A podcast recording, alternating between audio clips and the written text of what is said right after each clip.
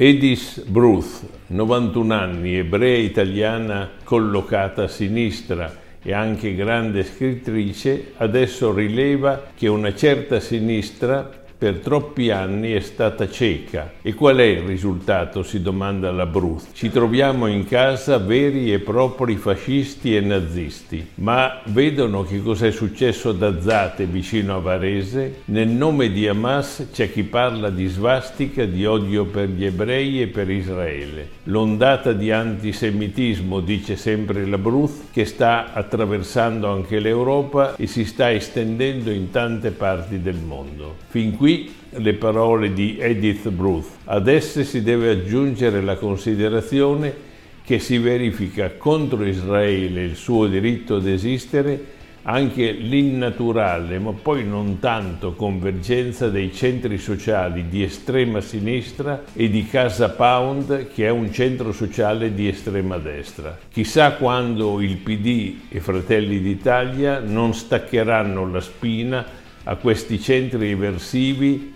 che vivono a spese di beni pubblici da loro espropriati pur non avendone assolutamente il diritto.